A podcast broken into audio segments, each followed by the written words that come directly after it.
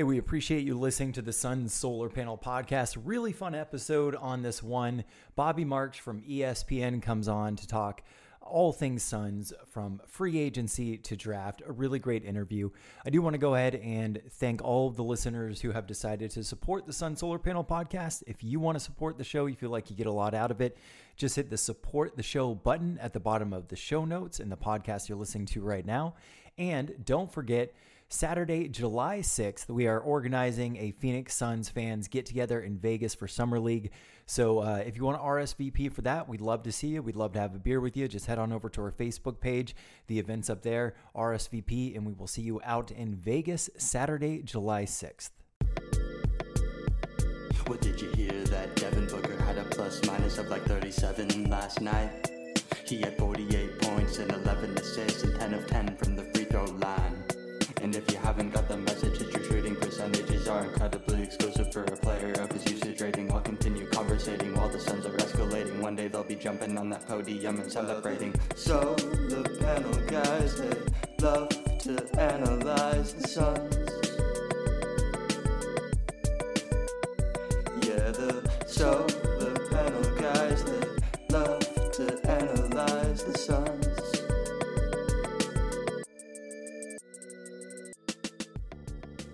Hello and welcome to the Phoenix Suns Solar Panel podcast. My name is Tim Tompkins. Very excited for today's show because joining us, we do have front office insider for ESPN, former vice president and assistant general manager of the New Jersey slash Brooklyn Nets, Bobby Marks. Bobby, thanks so much for coming on the podcast. Thanks, guys. Great to be here. Yeah, thanks for coming on, Bobby. I love uh, I love listening to you and watching you on ESPN, and uh, um, you know what I last week uh, about four days ago, you were on there with Mike Schmitz doing a uh, mock draft, and when you got to the Phoenix Suns pick, you chose Coby White, if I recall correctly. Is that right? That is 100% correct. I went, I took the, um, you know, it's funny when we do the draft, we usually the mindset is always best available, right? We, the teams rank their boards and um, kind of skewed a little bit off that and, and went more of the NFL route and took more of um, need there. Uh, although I think Coby White is a heck of a player, maybe not the sixth best, best prospect in the draft. Um, probably maybe seven or eight, but yeah, I went um, I went Coby White just based on that void and as you guys know in Phoenix, and uh, a guy can kind of play on and off the ball there. Good, good. Um, so then let's use that as a perfect segue. Right before we started recording, you talked about your uh, your your favorite times of the season and all that. Uh, back when you were in the front office for the New Jersey and then Brooklyn Nets. Um, so talk to us about if you were in a front office right now, if you were working for the Suns right now, what would be the discussions around whether you take best player available or or uh, drafting for need, like uh, like you're doing with Coby White on the on the special there? Yeah, it's it's a little bit of a process here, and this process started, um, you know, after the season with workouts. Um, the Suns have, you know, certainly with James Jones and Jeff Bower now, they will uh, put a board together, top sixty board uh, players, and that's how they will rank it. Um, as far as who is up there, certainly Zion Williamson will start at one, and then you can kind of go from there. And it's it's a basis of opinions and scouting reports and medical and background. And um, and this is kind of the weekend where the board gets finalized. You know, the the Sunday before the draft is when uh, you have a really good understanding of where you are kind of where you're going to be. It's a little bit different if you're picking at 24 because you're kind of waiting. But when you're up top at six, um, you have a better feel of, of who is going to be there. And um, as I said, you rank the board. And I think I think the big discussion will be when you get to where is the separation between four to eight as far is there a, a, big enough separation or small enough separation that you can take best available there uh, or take best you know a position of need instead of a best available there within a grouping of Within like group. players. yeah because we we know where the three are right we know zion ja morant and um and rj barrett so let's take those three off the board and now you're looking at a group of probably four or five players. So we're looking at Darius Garland, we're looking at DeAndre Hunter, we're looking at Jarrett Culver, we're looking at Coby White. Um, you could probably put you know Cam Reddish in there, uh, Sekou Doumbouya, the the big from uh, from France, and mm-hmm. now we're looking at like now we're starting to massage. I call it we're starting to massage the board a little bit here, and that's where your discussions come up as far as let's look at who is off the board at four, who is off the board at five, and let's if let's say if it's um, Hunter and uh, Garland are off the board at four and five. Now you're looking at this is what is left. Now is Jarrett Culver that much of a better player now long term that we just pick the best available guy and we'll figure out point guard down the road um, or maybe in a trade or is Coby White the separation small enough and that's kind of the discussions that Phoenix is having, and, and a lot of teams are having kind of in, internally, where the board starts to change a little bit is when you start maybe taking some of the medical into it, the background, uh, psychological.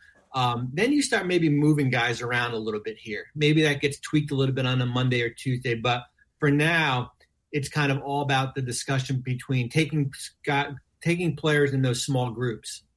How much? So if you, go ahead, go ahead. I was just going to say, Bobby, this is Greg. How much does uh, do the scouts play into this? Because we've heard the Suns right now, their their front office has a very limited scouting staff. But when you were running, uh, when you were part of the Brooklyn uh, and New Jersey front office, how much did the scouts play into this process of setting this board? Oh, huge. You know, it's funny that um, we we the board got finalized on the Sunday, which would be tomorrow, right? And really, uh, you know, Billy King, who was a GM at the time, and Rod Thorn, who I worked for for ten years, they would not have any input on the board. They would basically kind of walk in on it already set, and then now it is up to the scouts to defend what they just did, to justify. To it's basically you're in a court of a you're in a court now. now it, it's the scout. I mean, hey, these guys have gone. This is why they get paid a lot, or paid. maybe not a lot, but they get. Yeah. they go this out. is their job. This is their job to go out and scout these guys. I think it would be a disservice if you did not use them. Um, they're the ones who are doing the backgrounds. Well, what if you didn't have them on staff? Well, now you're relying on you're relying on your front office.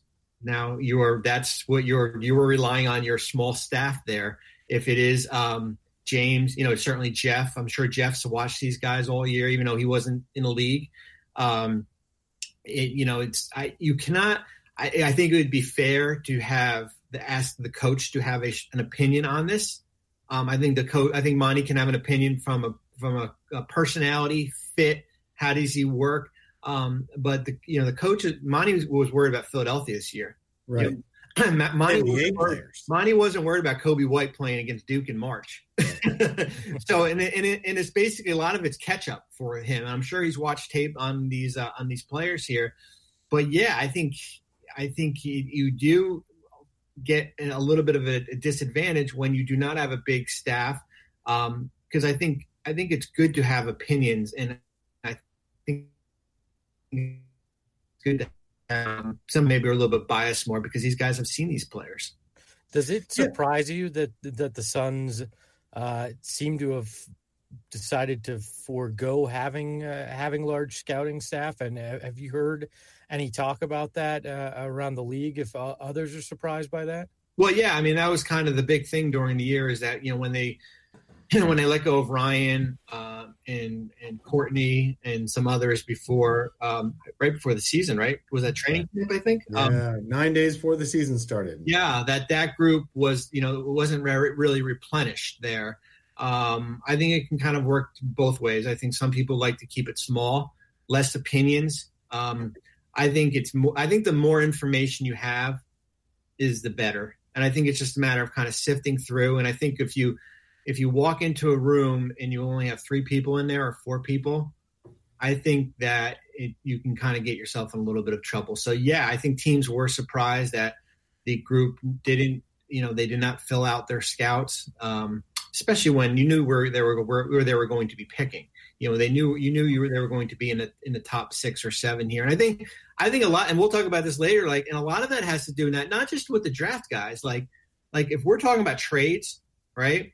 And if you are looking at players, and I wrote about it, like Right. you need to go back. Let's go back two years from now. All right, what did you guys think about Lonzo Ball two years from now? Two years ago, like where where does the number six pick in this year's draft compare to a player like Lonzo Ball? Yeah, they don't have that history. And we'll talk about. I'm sure we'll dive into that later. But that's kind of just some of the discussions that you need to have. And I think the more opinions about that, or the more information, the better. So there's been some, uh, I guess people would say conflicting uh, comments from James Jones throughout the year. But uh, what's been fairly consistent is that he is focusing on getting the Suns more NBA veteran players this next year and and less focus on draft picks. Last year they had what nine guys, 22 and under.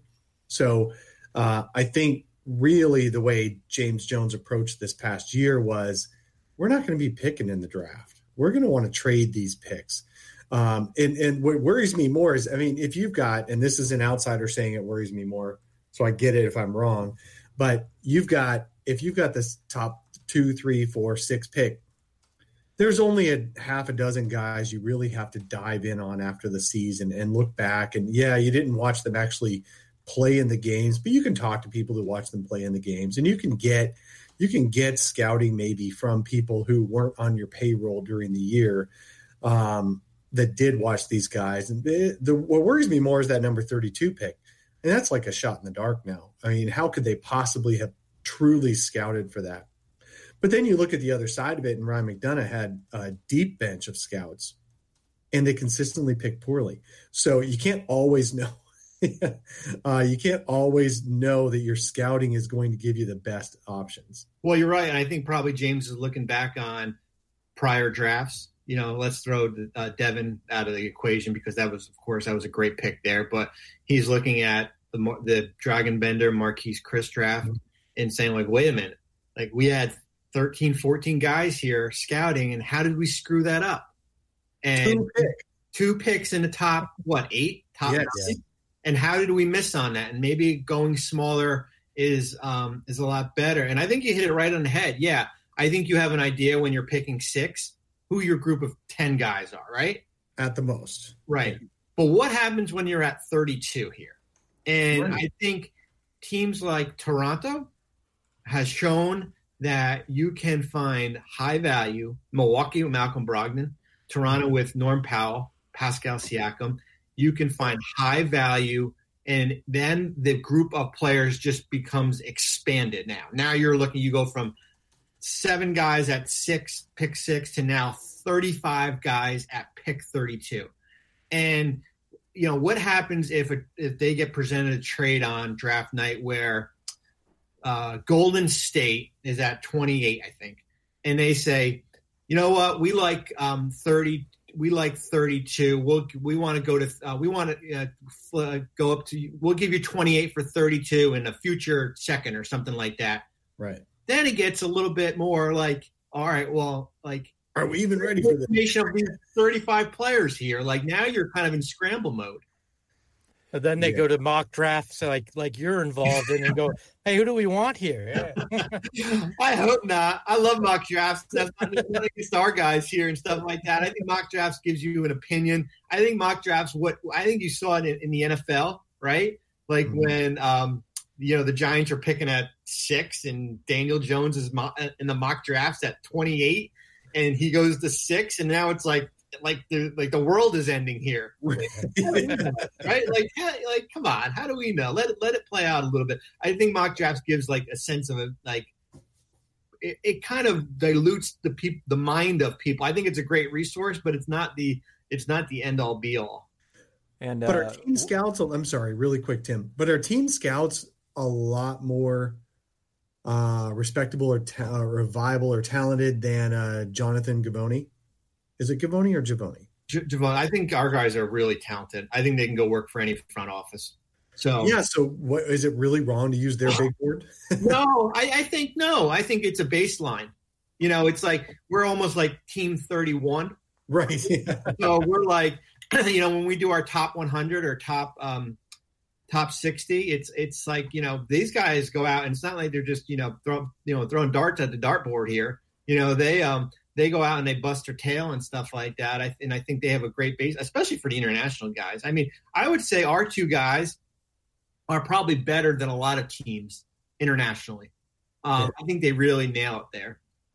And so, speaking of a lot of these guys, one place that you can see them, which is probably my favorite, my favorite uh, time of the year, is definitely NBA Summer League. So the Sun Solar Panel is going to be out at Summer League. I do believe that Bobby is going to be there as well. But for all the Suns fans that are heading out there, we are organizing a get together. It's going to be on Saturday, July sixth, for all the Suns fans out there at Summer League to get together, have some drinks and talk about the Phoenix Suns. So if you want to RSVP for that, you can go ahead and go over to our Facebook page. We have all the information there. Uh, myself, Dave, and Greg will all be out there at Summer League for that get together. So uh, come and join us for a drink. But we do have a listener question uh, from the YouTube chat. Gortat4, he says, For Bobby, the last few years, the Suns have been known for keeping assets until they lose their value. Do you think they finally cash in? And are their assets even attractive at all? Well, I think the sixth pick in the draft certainly attractive. Um, even in a draft that's, um, you know, I would say, I guess we're ranking it average at best right now, based on where the where the drop off at, at number three. I think when you look at their roster, outside of um, you know outside of Devin, I think you kind of prioritize it as far you know the value of what uh, of TJ Warren based on his contract with um, you know where how do teams feel about Josh Jackson? I think that's kind of going back two years from now, two years ago, as far as how they feel felt about him when he was coming out of out of college. Um, the I think one thing that's probably a little bit under the radar is that Milwaukee pick that they have from the um, from the Bledsoe trade because we don't know where the direction of you know we think we know where Milwaukee's going to be if Middleton and Brogdon are brought back, um, but that is something that they can certainly use. Um, I think you have players on expiring like Tyler Johnson who will opt into his contract, uh, of course, here. Um, so it's like, you know, do you want to keep that asset, the Milwaukee pick, to move money now to get into free agency? Um, so yeah, I don't think it's as great as it was maybe two years ago, right? When you had um, you had you know the young we we had the young kids. We we didn't know what Bender and Chriss were going to be. You had some future picks. You had that um, you had that Miami pick. Um, I think Mikal Bridges, I think certainly could be, you know, a player that you'll have uh, some some longevity here. I think you saw some good minutes for him there. Um, so yeah, I think there's somewhat of a baseline of, of players here. It's like it's almost like, but we're still like feel like we're still kind of at that foundation phase. Yeah. Um, hey, speaking of Tyler Johnson for a minute, I know it's it's got to be just a matter of he just hasn't bothered to tell everybody um, that he's going to opt in to his $19.2 million. I mean, why would you walk away from that? but if you're if you're in that front office for the Suns, how lo- how viable is even the discussion of having a discussion with Tyler Johnson and saying, you know what, if you opt out of this, like um, was it Valanciunas that just did it with yeah. Memphis? If you opt out of this and talk to us about a long term deal, aren't you more comfortable with uh, four years, 40 million than one year, 19? And of course, he's going to say, how about one year, 19 plus four years, 40? but how viable is it to even have that discussion with him? I think you have to. And I think it's a matter of what your comfort level. You got him in February at the yeah. deadline. Yeah, it was late January. Or do think he's just kind of a, um, yeah, is he more of just an expiring contract or is he something part of going forward? Um, you know, it's hard for him to like, you know, Valanciunas, I think his value is kind of, you know, he opted out 17-6, so I could see them sign him to three years, 42 million, something like, you know, three years, 45 million, um, where he gets two years, two an extra two years guaranteed and, and drops that number. I think, I think for Tyler, it's going to be hard where, you know, what is he right now? Mid, probably is he a mid-level guy? You know, nine million, eight to ten, right? That yeah. right. So he's looking at it. I already got, I got twenty banked right now like, why do I need to work an extra year to get that to get that ten million dollars back? I think it's certainly worth having a discussion.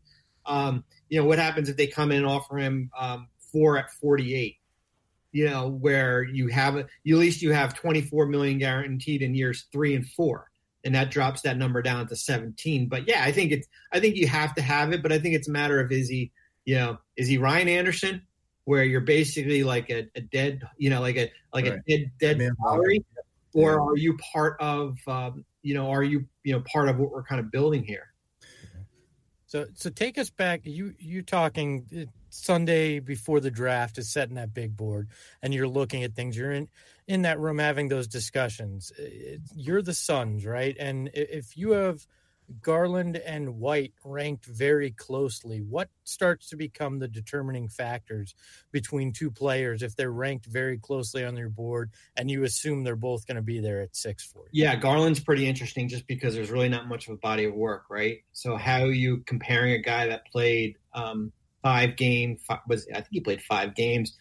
is coming off um, an, a knee injury, had surgery, has not worked out for any uh, for any teams, I believe. Um, compared to a player that played a full season um, and and played at a pretty high level here, I think.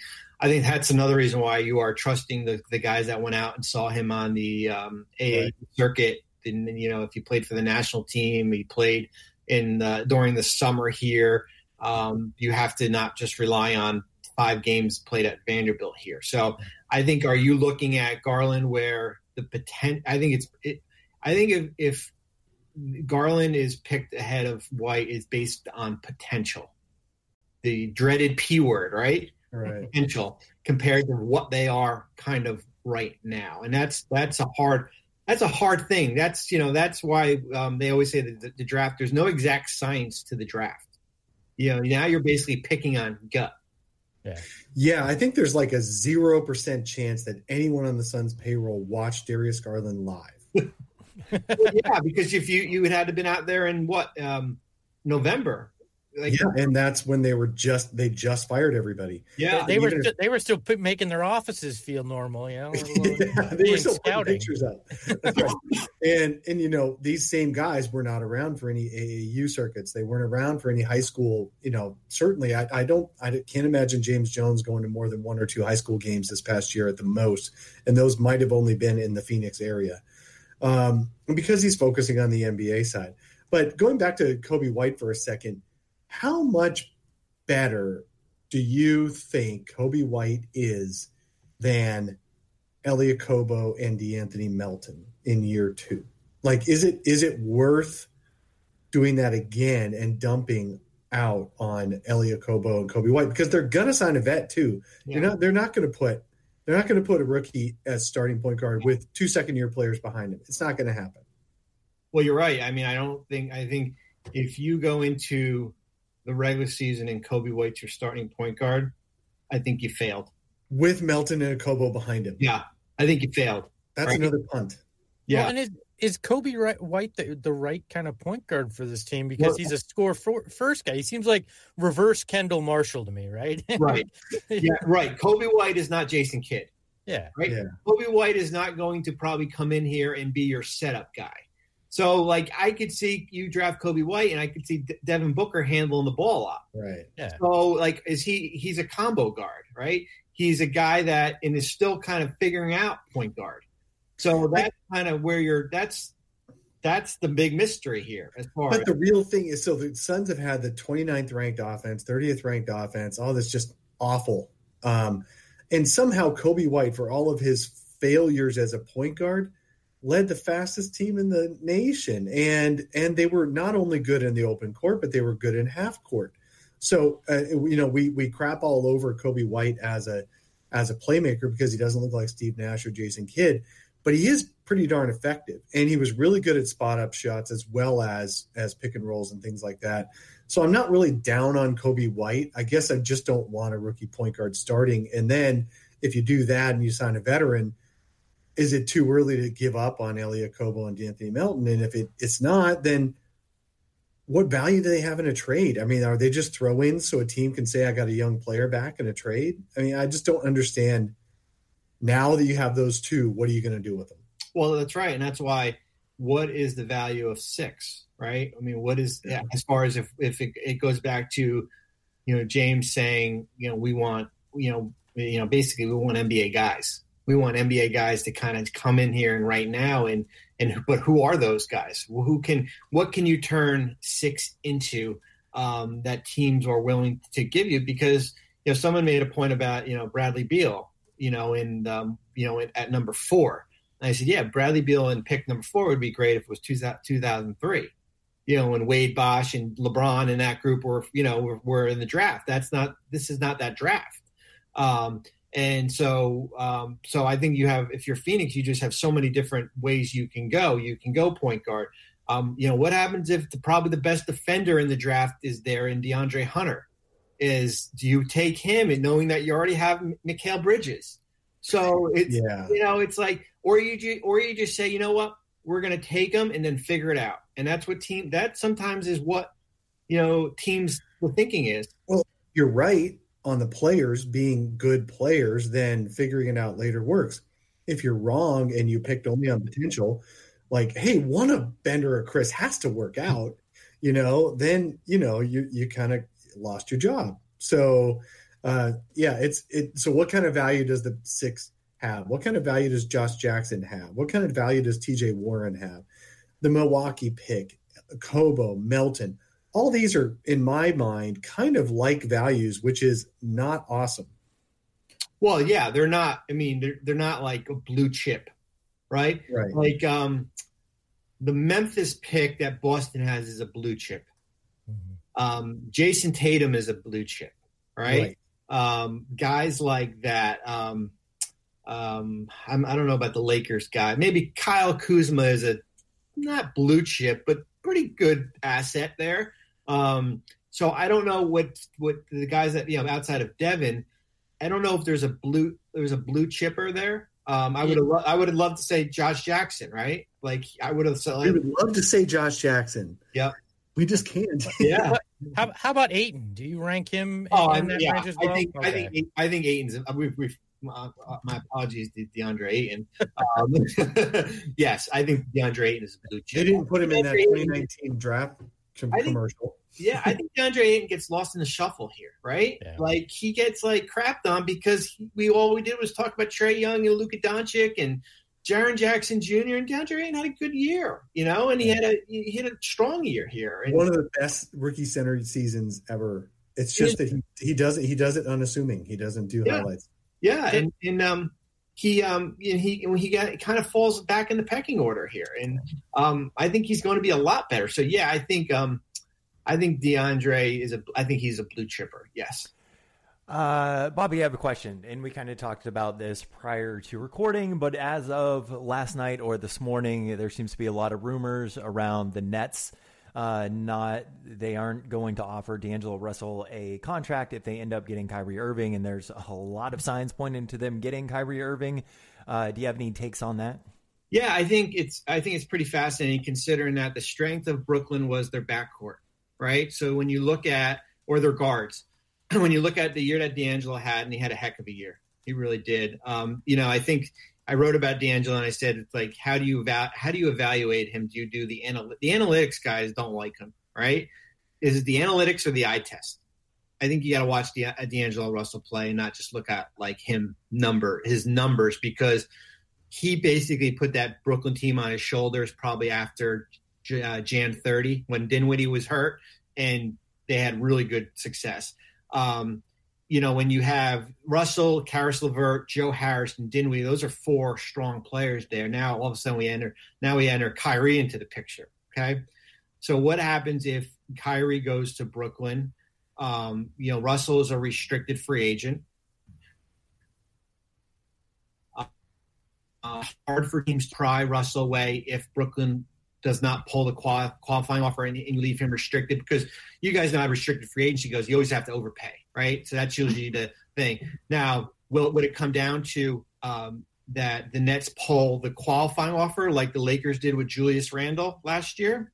And let Russell go into free agency unrestricted. I think that opens up a whole different animal there and that's a possibility because now it's about relationships. You know, Russell is represented by CAA you you know they mm might it might not be about now but maybe two years from now that you you know caa is doing you the favor instead. So i think it, a lot of it will to be determined on who that second guy is with with maybe a player like Kyrie. Because you let Russell go and now all of a sudden you have 35 million dollars in room. So what is Brook what's the intent of Brooklyn using that on? So um I think yeah, I think Russell could be certainly a guy in play. Um, you know, based on what happens with uh, with with Irving. And and just to get the, the cap numbers correct, I'm not sure if, if you can 100% confirm this, but if the cap is estimated um, this coming year at 109, that would put uh, a max deal for D'Angelo Russell around 27.2 a year. That is correct. Right. Yeah. So yeah, that's the gosh, D'Angelo Russell at 27.2 to start. I, yeah, I don't I, I don't see D'Angelo Russell as a max guy. I don't I don't I don't see I don't see Kemba Walker as a super max guy. Um, so the relationship being right, the relationship being you almost have to make that offer to get him to sign it as a restricted free agent and hoping that the Nets won't match and all that stuff. If the Nets are nice enough to let him go and be unrestricted, then is D'Angelo Russell any less likely to demand the max? I mean, you know what I mean? Like, can you get him for 18 or 20 a year if he's unrestricted? I think you can get him that. I think you can get him between 20 and 22 unrestricted.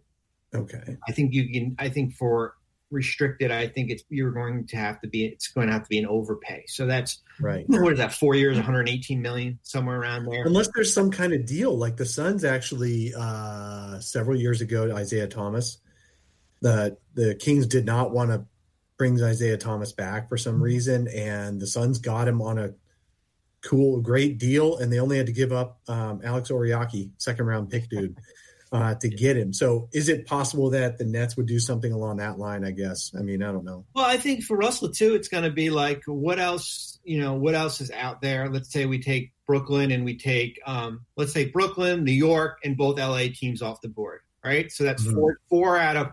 I'm looking at ten teams with major cap space. Um, that and then everyone else you know the you know like chicago dallas indy uh, let's put phoenix in there um, you know is there is it worth him if the market is in that 18 20 million dollars just to do a one and one and enter free agency in 2020 when he'll probably be one of the better players um, so i think there's a lot of different ways you can look at it. i think it goes back to phoenix where like all right well who who are we moving now right yeah. like what do we do now it's like right animal? What are we? How are we? Um, how are we going to create that gap of money because you're not there right now? No, um, you got 11 million bucks. Yeah, so let's factor in that Oubre's back, right? And he's his hold is there. So now you're looking at that Milwaukee pick and Tyler going somewhere. Um, what does this? You know, I think you could probably just trade Josh just to get rid of, you know, without attaching because I think teams will take a flyer on him. Um, so it's bad. Cap space. What's that? They'll take him with cap the yeah, use their cap space and give the sunset with, within the room. Yeah, I mean, what about TJ? Right, like that's so. Those are your like, and I, I wrote about those are like, you know, because you don't have it. There's always ways you can manufacture cap space, but with some guys like with, um, with Tyler, I think it will, it will cost you something to get rid of his salary. Well, guys, little little housekeeping. Uh, always love the listeners and love how you guys support us. If you want to head over to sunsshirts.com, take a look. Uh, you can get some great quality t-shirts, some fun designs that we have, and new ones coming uh, almost weekly. So head over to sunsshirts.com, check those out, support the show. Uh, so, Bobby, looking looking at that, talking about D'Angelo Russell in particular. How much does a relationship and, and his relationship with with Devin Booker play a factor uh, in this? It, it does with the current landscape of the NBA. How does that impact a, a guy like that, and when he's considering uh, future destinations? I think he has uh, more of an impact than what James or Jeff would have in, in, a, meet, in a meeting with uh, with D'Angelo Russell. I think we've seen it forever that players actively recruit other players, right? And it's kind of we saw it in Miami with the, how the Big Three was put together. We saw it in Golden State with when KD joined there, as far as these guys having some type of relationship. So yeah, I think having a comfort level already with with who you're going to share the backcourt for the next three or four years, I think certainly I think it certainly matters. When you look Can at you, a back when you look at a backcourt of Devin Booker and D'Angelo Russell, uh, does that does that look like a, a, winning recipe uh, to you? I would say you better have some strong wing defenders out there because you've got Ayton in the middle too. So if, if you do those two guys with Ayton in the middle, I mean, you need like four PJ Tuckers. Yeah, you need like I don't think you need a scoring wing now. well, but they're going to bring Oubre back. Oubre back. Yeah, I think Ayton down low blocking shots. I think they're almost certainly bringing Oubre back, right? So you've got then Russell Booker, Oubre, who is a when he's focused, he's a good defender, but he's not really that Trevor in his prime kind of guy. Um, and he'll take minutes away from Mikal Bridges actually, and then DeAndre Ayton. Gosh, how Dave, do you? I, I like your strategy, Dave. Uh, just go with six guys. You had four PJ Tuckers with the backcourt, and you're going six on five. That might be the only way you can make it well, work. I would say this: if you get D'Angelo Russell, if you are a sports bettor out there, just take the over every game. so, so this time, this time of year, Bobby, when we're we're talking about potential trades, and uh, how when does that heat up? Is it is it a few days before the draft? Is it draft night? Does it just kind of depend it, on it, the year? It just keeps on going. It's like it seems like the only time it doesn't is like August and like early September. well, what does your magic? What does the clock in your head say on Anthony Davis trade? Well, I thought you know I'm more optimistic that a Davis deal will happen by um, by the night of the draft than I was back in uh, late January, early February when he had demanded first. Right? I thought, and I and I. I publicly said it on ESPN, and I think I got scorned by Laker Nation that um, that I that I put it at one percent that Davis would be traded by the deadline, and I just thought of it because like why? you know, like there's no incentive to. He still had another year and a half left, and we knew that the market was going to open up. But I think you started to see the market open up here. I think a lot of it's going to depend on um, what Davis. You know, how much do the Lakers want up? Right. I mean, that's what it basically comes down to. If if they want to go all in, or or they um or they want to kind of hold back and and see how it plays out. But yeah, I mean, I think that um, I think the trade dialogue is is year round. Um, I think it heats up more when we're in Chicago for the pre-draft camp, um, as far as kind of putting um, feelers out there. Um, I think it will certainly start to pick up this week, Monday, when we're starting to look at picks. I mean, teams like Atlanta have made it well known that you know the six picks that they have are in play. Um, I think we could say six rookies in. Yeah, I mean they're, they're not the Phoenix Suns. What's that? They're not the Phoenix Suns bringing six rookies in one season. No, I mean I think they would have what like eight guys on rookie contracts, which would be like astonishing. Um, but yeah, I mean I think like Boston at 14, 20, and 22, I think those picks are in play. So I think you're you get through the weekend and then you kind of then the dialogue really starts to um starts to pick up. But as far as I think it's a year-round process. It's kind of like you plant the seed, and then you go out like three months later, and let's see if that thing has grown. Like, is it a tree now, or is it just kind of a pot of mud? well, you you wrote a great article on on ESPN talking about uh, potential Davis deals and and how that might look, and in a few of them, you had the Phoenix Suns getting involved. How realistic do you see that as them being that uh, that third team and helping facilitate a deal here? Well, I, I think it goes back to um, what do you think of Lonzo Ball, mm-hmm. right? Like it's kind of like internally, what do you think about? Um, because it would it would probably cost you the sixth pick in the draft here. Now you have two two years of Lonzo Ball. Um, let's block out every all everything off the court that comes with it, right? So I know we probably can't, but for this segment. But I actually think with James Jones and Monty Williams in place, there is a lot more opportunity to control a LeVar Ball. You can't oh, deal him to New Orleans and just take LeVar or take Lonzo. No. but yeah, I mean, I think, and I think you know, there's certainly more with money um, in in in, uh, in James there too, as far as from a guidance standpoint. But yeah, it comes down to do you want two years of Lonzo, knowing that you know, he's he. Let's face it, he's he has struggled with injuries, right? He's not been able to kind of put a complete year. You know, is that going to change now in Phoenix? Um, there and um, so it's it's a matter of lining up what those those same players we talked about in the beginning in that four to eight range compared to Lonzo Ball. Um, and that's that's probably the big that's a question that they have to ask internally. So I've I've always been against the the Lonzo Ball acquisition because of the family, because I had zero trust in Ryan McDonough and Robert Sarver managing the circus. Um, but I've never really had much trouble with Lonzo Ball as a player. I mean, he's basically I mean, this is a this is a little bit of a stretch, but he's kind of like profiles like a Jason Kidd, where in his in his at his best when he's healthy, triple double threat, can't shoot for the life of him, can't even make a layup. Jason Kidd couldn't make a layup either, you know. And but they can be just they can be effective enough because they're such good passers that they can make you think they're going to do something you don't want to do anyway, like shoot. Um, I think he could be really good. And if you've got a Monty Williams and a James Jones in place, I think that is the level of maturity you need to manage the circus. But but how much how much does the fact that the Suns really eh, right now we don't even know what their training staff is? They're doing this new experimental a thing. It sounds with like a company. yeah, yeah. There's they they don't eh, the training staff doesn't even make sense. So that that worries me with the guy that has injury history too. Well, you're right. I mean, I think that come that certainly comes into play as far as the ability to manage injuries and what you're. I mean, we see nowadays sports science is huge. Yeah. I mean, what basic, you know, what Toronto was able to do with Kawhi this year, um, and that group there is is um, is big. I think with um, you know, with with Lonzo is that, and, and Kevin Pelton wrote a really good piece on uh, on ESPN about lining up the assets for Boston and the Lakers, kind of combining them and seeing how they lined up. And I think he had Lonzo as like the second best asset, and and um, I think behind Tatum.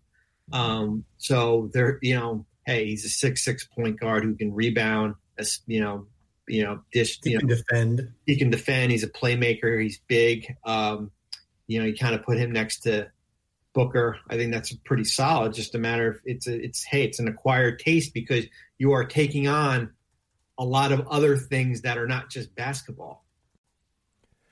So if you were putting, uh, would you rather have, and forget the salaries for a moment because this is an obvious win on one side, but would you rather have a D'Angelo Russell next to Devin Booker or Lonzo Ball next to Devin Booker, or Coby White next to Booker. I would probably rather have Lonzo Ball next to Devin Booker.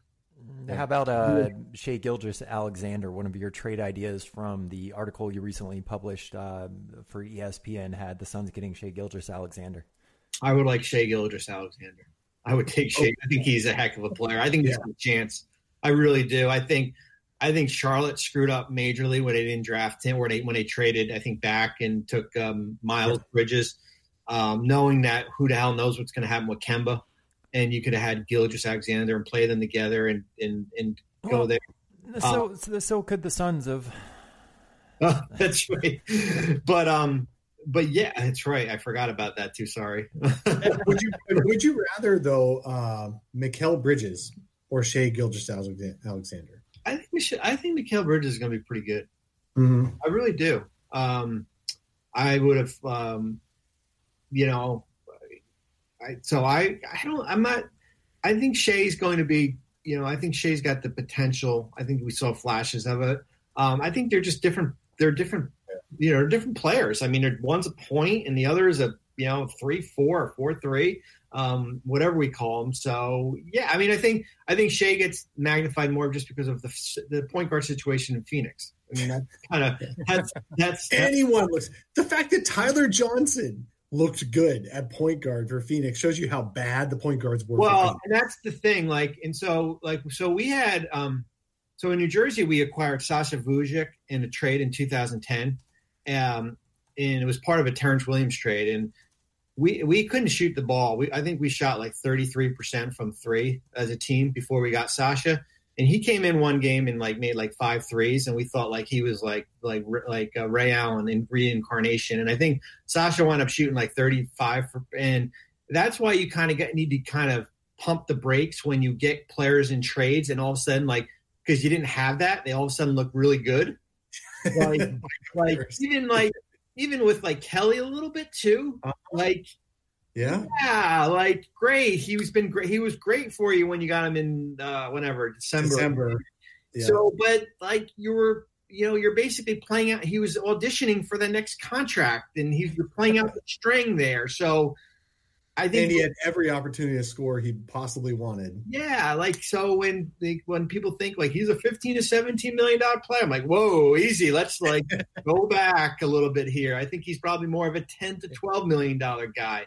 Um, so I think you have to. But I think it's pretty well assumed that he's going to get re-signed by the Suns.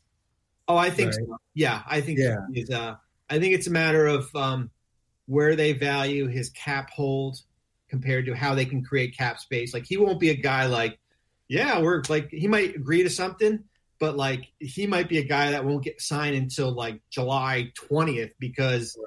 you know, one of those type deals. But if there is so, it seems like they're so sure of the fact that they're going to bring Kelly back, and Kelly is so sure of the fact that he's going to be back with the Suns, just the way they're acting without saying it out loud. Doesn't it seem like the Suns have already agreed to overpay him, or he wouldn't have totally agreed to the contract already, or, or you know? I, I don't know about um I don't know about agree. Um, I, but I do think it'll probably cost them more uh, and an overpay because you always have the threat of well I'm just going to sign the one year qualifying or and kind of um, and then go into free agency in, in 2020. I think that's kind of where like when you have strong um, front offices that can kind of call that bluff and say, hey, we have four years, $48 million we're going to give you. Um, and then you kind of let the, let that process go out because who is like, you know, it's like back to the D'Angelo thing. Like who is going to be that team that kind of just comes in there with an offer sheet, right? Um, and plops that down. And I don't, um, I, it's hard. I don't see anyone making an offer. What's that? nobody gets nobody does restricted free agent offers unless they really really want to and kelly seems like the last guy who's going to actually get a bidding war going i just don't think they will yeah i mean it's like it's twofold it's either you can go out and get it try to put an offer sheet on a guy you really want or kind of just do what brooklyn did for three, for two or three years and basically you just screwed teams cap space up for for the future with um, Allen Crabbe and Tyler Johnson, Tyler Johnson, the Suns, Porter, and you know, guys like that. And um, and those guys in Brooklyn's done a great job, but it's like, you know, it, it gets forgotten. Like whatever ha- would have happened if te- if they didn't those teams did not match those offer sheets. yeah, if they call your bluff. You basically had to trade what like two first round picks to get rid of them. I mean, you got Taurean Prince back, but like, what, imagine if Brooklyn was stuck with Porter and Tyler and Crabbe, and then we're like, oh, salary cap purgatory. yeah. Well, so we've talked about one glaring hole on the Suns roster and point guard, but we haven't really talked about the other at power forward and you know talking about guys who had great years going in in a contract year. A lot of talk about Julius Randle and him potentially having interest in joining the Suns and potentially some mutual interest. How do you think he would fit with this roster and what would that look like in your mind? Well, yeah. I mean, so Julius has been um, I think offensively he's been outstanding, right? So I think there is a there's a lot to be desired defensively, right? I think I think Julius can play some five for you. Um, I think he's probably a, a small ball five. Um, but now you he's kind of pegged in that number, right? He's like a nine to ten million dollar guy. He went from you know, you, it's funny we label guys and then you kind of sticks with them. Like this guy's a minimum, and then for for seven years he's a minimum player here.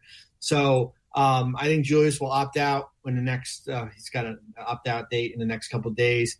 Um, and I yeah, I mean I think I think the power forward. I started going through it. The free agents, it's strong, right? It's a it's a strong group of guys when you look at like Thaddeus Young, Julius Randle, um, Mirotic, um, um, guy you know guys like that that can kind of fit that are all in that eight to ten million dollar range. So I think it's a matter of like you know, then it comes back to like, how do you afford him? Are you going to just stay over the cap, right? And then maybe that's he's your full mid level guy.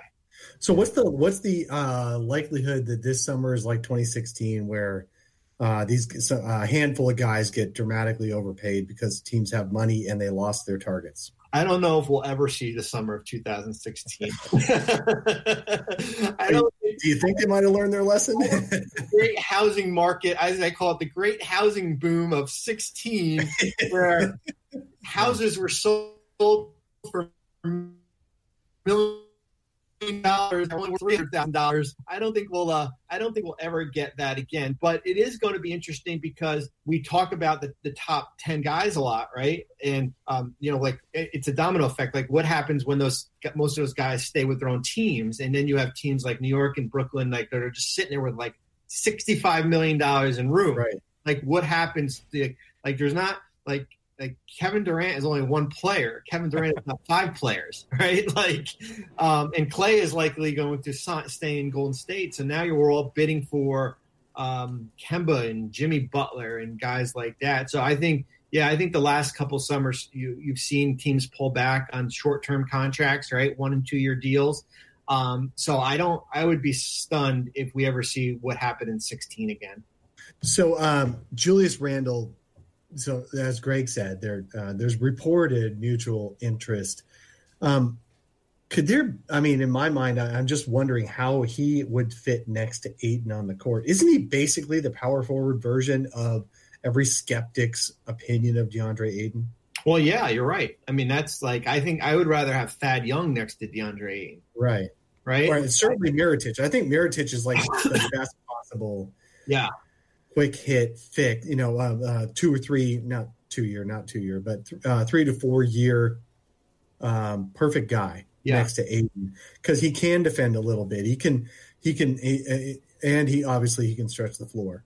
Yeah. Um, Julius Randle just seems like the worst possible fit next to H- John. how much but how much of this has to do with what monty williams actually wants to do with his offense what his systems look like to me that's what makes the sun so interesting this offseason is we really don't know what monty wants to do we don't really know what james jones plan is so i feel like anything's on the table with this team this Oh. I do too. And I think like it's not like you're going to go into. And I always say like you know throw darts at darts at dartboard here. Like if if Julia if they're going to go out and get Julius Randle, it's because this is how there's a certain way Monty Williams is going to go out and play, right? Like you're not just going to get him because like he's the last man on the board and we've got nine million dollars to spend. Like yeah, we'll just take a flyer on Julius Randle. Like there will have to be a role for him there.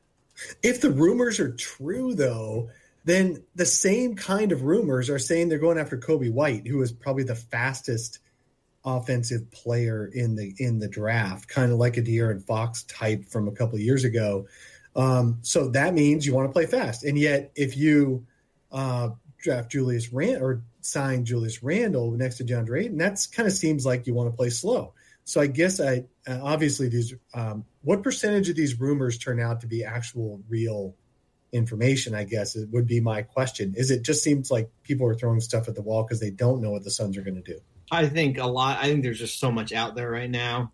I mean, as far as even from the draft to free agency, as far as who likes who and um, who's not who. You know, like there's this thing this morning, like you know that you know Kyrie's going to go to Brooklyn, and the Nets won't don't want D'Angelo anymore. So it's like, you know, unless you're in their room, like how do like how do we really like? So I think there's a little bit of a smoke screen out there. So it's kind of just a matter of kind of sifting through yeah, some stuff like like the interest in with Kawhi and the Clippers. Yeah, I think that's you know mutual, right? Like I don't think that's just like something we've kind of fabricated here, but um, I do think there is a lot out there that teams and agents and kind of just throw out and try to maybe throw people off. Are the Suns any more respectable or an attractive free agent destination this summer with uh, James Jones and Monty Williams, or does that front office coaching change even make that big of a difference to free agent players? Oh, I, I think you know now you've got Monty, and you know what he signed a five year contract, and um, you know Monty Williams is not going anywhere, right? Like like you you're not going to get off to Right. you know if you get off the five and twenty start or five, whatever, like Monty Williams is not going to get fired. I mean that's the reality of it here. As opposed to every other coach the Suns have had for a while. Yeah, and I think you guys have already started to see it, like with the draft workouts, right? Like every guy they've interviewed, um, the media's interviewed after the, their workouts has been like, like it wasn't just about like basketball. It was like kind of like they were like getting t- like it was like teaching moments, right? Like that Phoenix will bring in probably sixty guys. They'll draft one, but fifty nine guys will probably get a lot more out of what happened in Phoenix than what happened somewhere else. And I think that's where, like, like when we were in New Jersey and Brooklyn, like our owner would always say, "Why do you guys bring all these guys in? Like, why? What's the purpose of why bringing all these guys in? Like, we're agent in two years from now, and we, we're going after. We're going to go meet and recruit them. Like, they can say, you know, I went to Phoenix. I had a great workout, and I love Monty Williams.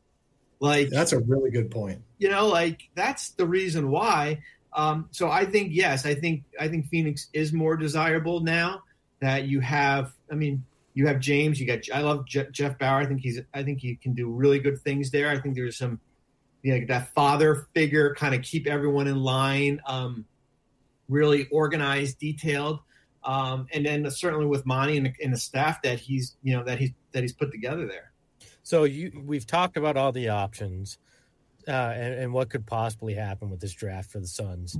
We're we're at the end here uh, of the show. What's your prediction of what will happen this week with Phoenix? I think what will happen is that we know the top three guys will go right in, in order there. I think Darius Garland is probably, um, if we ask our own guys, um, Mike and Jonathan, that he's kind of right now somewhat pegged to um, to uh, Lakers. Lakers, right? So five is Cleveland, um, you know, and then I, I think then you're kind of like, I, it would surprise me if if Coby goes to, to Phoenix. I think I I think you were probably looking at like a Hunter Gar, um, uh, Culver type um, position there. But I do think um, I think Coby would fit in perfectly there. I think that's kind of. But it, I think the next couple days we'll start to see some maybe. Hopefully, within that front office, you get some separation as far as who you are liking here. But that's it goes back to what we talked about in the beginning. It's that group of four as far as kind of who fits the best. do you think the Suns trade the pick, or do you think the Suns take a player and, and keep? I think they take a player. Yeah. All right. Well, thank you very much, Bobby. We appreciate you giving us a whole hour of your time. Uh, and uh, you know, we'd love to have you on again after after free agency actually happens and the trade season happens, and and we'll see what we thought of what the Suns actually did. Thanks, thanks, guys. Appreciate it.